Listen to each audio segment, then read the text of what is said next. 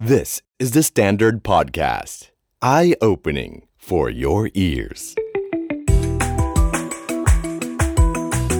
The secret sauce. สวัสดีครับ ผมเคนนักครินทร์และนี่คือ The Secret Sauce Podcast What's your secret?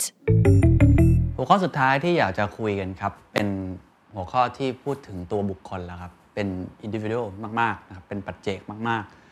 เพราะว่าเท่าที่ผมได้สัมผัสผู้บริหารเก่งๆมา โดยเฉพาะผู้บริหารที่ปรับตัวได้ประสบความสำเร็จ ไม่ว่าจะเป็นองค์กรเอกชน องค์กรภาครัฐ หรือแม้กระทั่งภาคประชาสังคมเองก็ตามทีนะครับ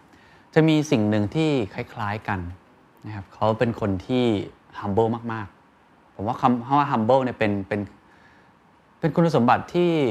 เราไม่ค่อยเห็นในผู้นำยุคเก่าๆ คือคือไม่ได้บอกเขาไม่ไม่ถ่อมตัวนะครับ แต่ว่าอาจจะไม่ได้โดดเด่น แล้วก็ไม่ได้เป็นทักษะที่เรามองว่ามันเป็นทักษะที่สำคัญมาก แต่ว่าหลังๆเนี่ยผมเห็นผู้นำที่เก่งๆ ในระดับโลกเลยเนาะผู้นำนิวซีแลนด์ผู้นำสิงคโปร์เราจะเห็นเลยว่าเขามีความ humble มากขึ้น มีความถ่อมตัวมากขึ้นมากๆ ผมสัมผัสหลายๆ คนครับที่ได้พูดคุยด้วยเนี่ยหรือว่าได้เจอจริงๆเนี่ยวันนี้เป็น off record อยู่นอกเหนือจากหน้าจอที่ทุกท่านอาจจะไม่ได้เห็นแต่อยากมาเล่าให้ฟัง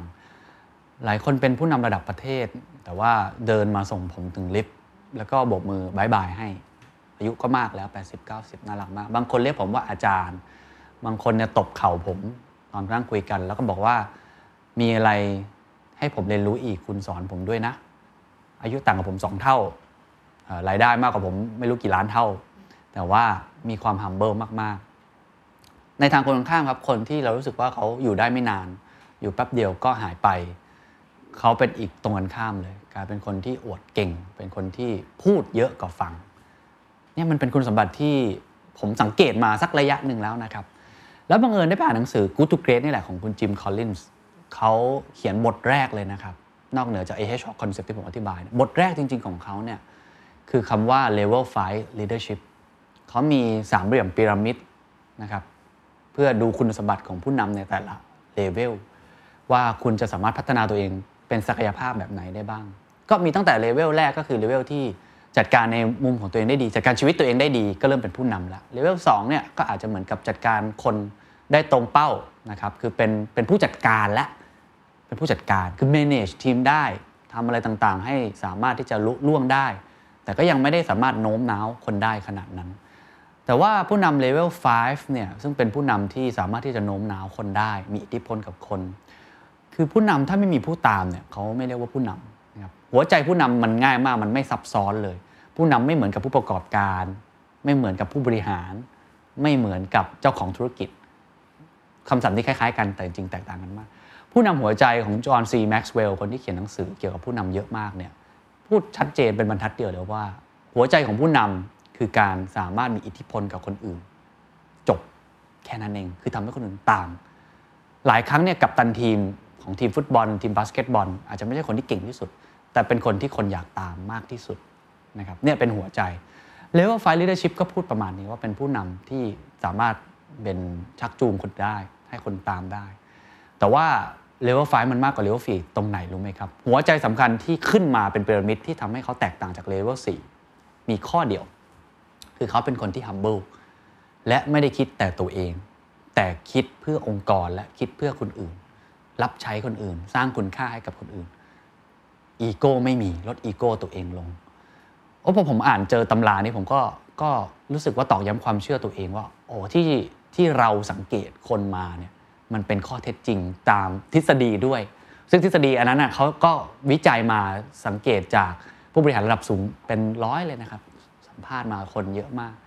แล้วในช่วงหลังๆผมก็เห็นผู้นำหลายคนก็แนะนำเรื่องเรื่อง humble ค่อนข้างเยอะนะครับ งั้นผู้นำไอ้ level 5เนี่ยคือผู้นำที่เขาพยายามที่จะเสียสละตัวเอง มองระยะยาวขององค์กรมากกว่าผลส่วนตัวผลประโยชน์ส่วนตัวในระยะสั้นให้โอกาสคนอื่น อันนี้เป็นสิ่งหนึ่งที่ผมเชื่อว่ามันจะเป็นทักษะ ผมเชื่อว่าเป็นทักษะนะ ผมเชื่อว่าบางคนเนี่ยอาจจะไม่ได้เป็นอย่างนั้นมาแต่แต่ตั้งแต่เริ่มต้น ผมก็ไม่ได้เป็นอย่างนั้นนะครับ ก็เอาแต่ใจคิดเห็นแก่ตัวทะเยอทะยาน แต่พออยู่ในโพสิชันตรงนี้ เรารู้สึกว่าเราก็อยากจะอยากพัฒนาตัวเอง ความเป็นผู้นำมันพัฒนาได้ แล้วผมเชื่อว่า humble leader เนี่ยจะเป็นหัวใจสำคัญมากในอนาคตนะครับคำว่า humble มีอะไรบ้าง คือแปลเป็นไทยมันคือถ่อมตัวแหละ มันมันก็ใช่ ในในนัน good to great ใช้คำว่า humility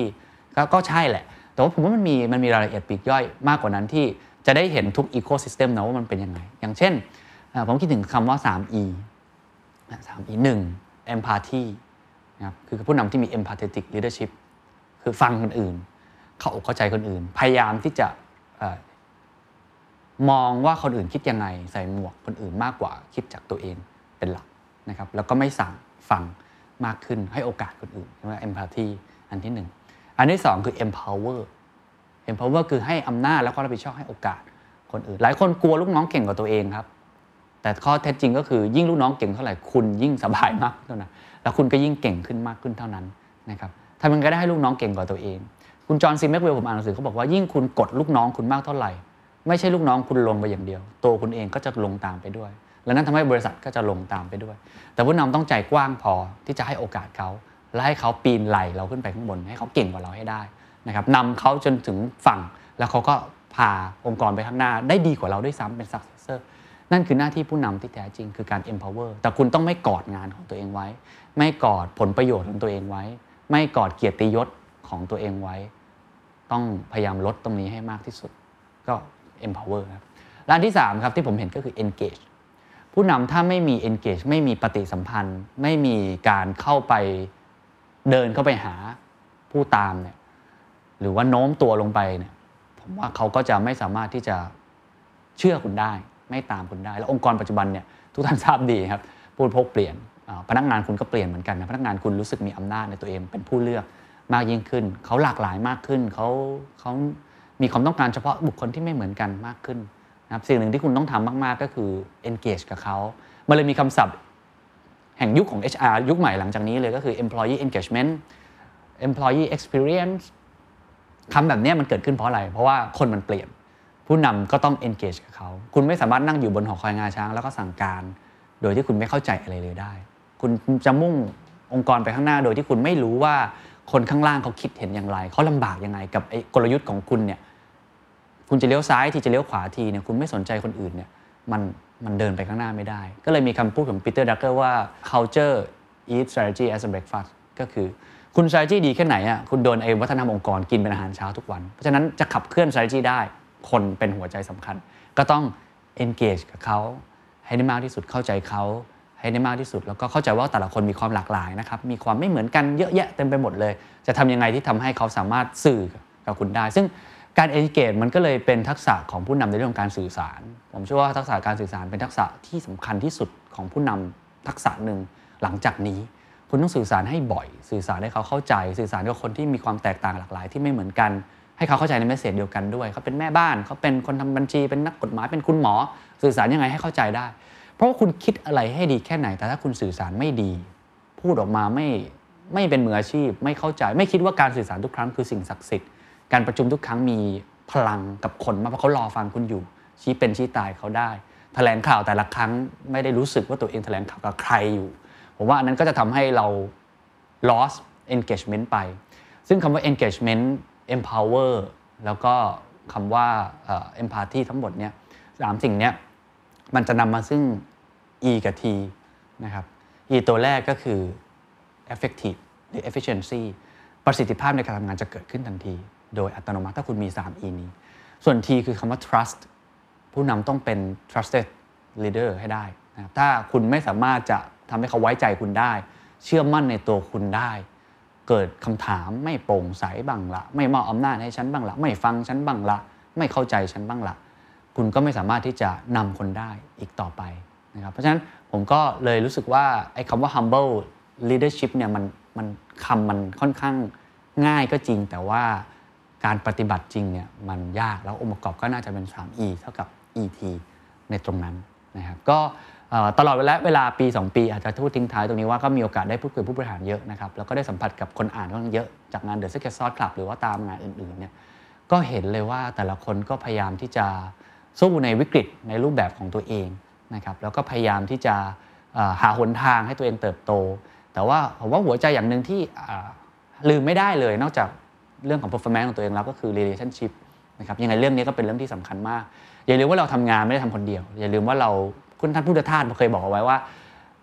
คุณไม่ต้องไปปฏิบัติธรรมหรอก คุณเป็นมนุษย์โลกธรรมดาก็สามารถปฏิบัติธรรมได้โดยการทำงาน คุณทำงานแล้วคุณลองวัดกับตัวเองส่องกระจกแล้วดูว่าตัวเองเป็นคนที่ดีขึ้นในทุกวันหรือเปล่า ดีขึ้นไม่ใช่แค่ในแง่ของ performance นะครับแต่กู๊ดในกับเพื่อนมนุษย์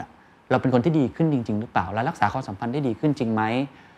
ถ้าคุณทำงานดีแต่คนเกลียดคุณ ผมว่านั่นก็ไม่ใช่ความสำเร็จที่แท้จริงทำงานยังไงให้คนยังเข้าใจคุณยังรักคุณ